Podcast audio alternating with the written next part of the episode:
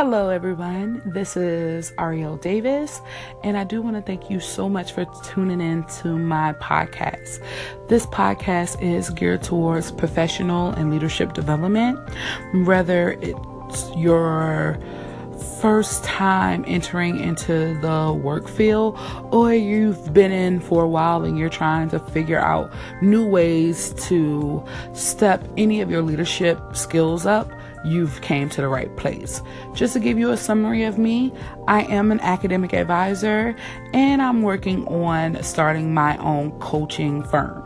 So if you do have any questions or you want to talk to me personally, please feel free to send me an email at Horizons Coaching by Ariel, and Ariel is spelled A R I E L at gmail.com. And I'll be more than happy to give you any feedback that you may need.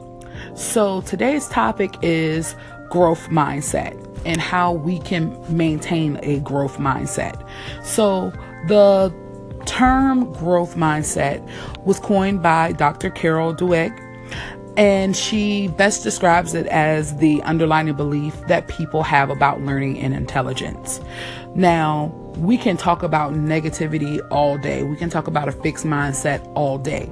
We all know what pain is. We all know what not hitting our marks are. But let's talk about growth. Let's talk about being the better us that we're trying to be. So, having a growth mindset means that no matter how many times you fall, you know that if you get back up, you change your outlook on things, that you can become a better person. A person with a growth mindset knows that there are challenges and there will always be challenges. However, good or bad, the results of those challenges will make them a better person than just not doing it at all. Also, they know how to eat that compliment sandwich.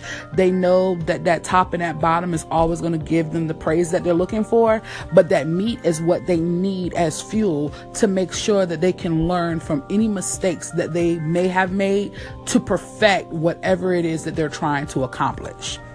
Also, a person with a growth mindset doesn't mind working with successful people because they know what working with successful people means that they can pick that person's brain, that they can figure out what problems and areas of concerns that they had in their walk to becoming a successful person. So they can learn from that and they can go as far as that person that's successful has gone.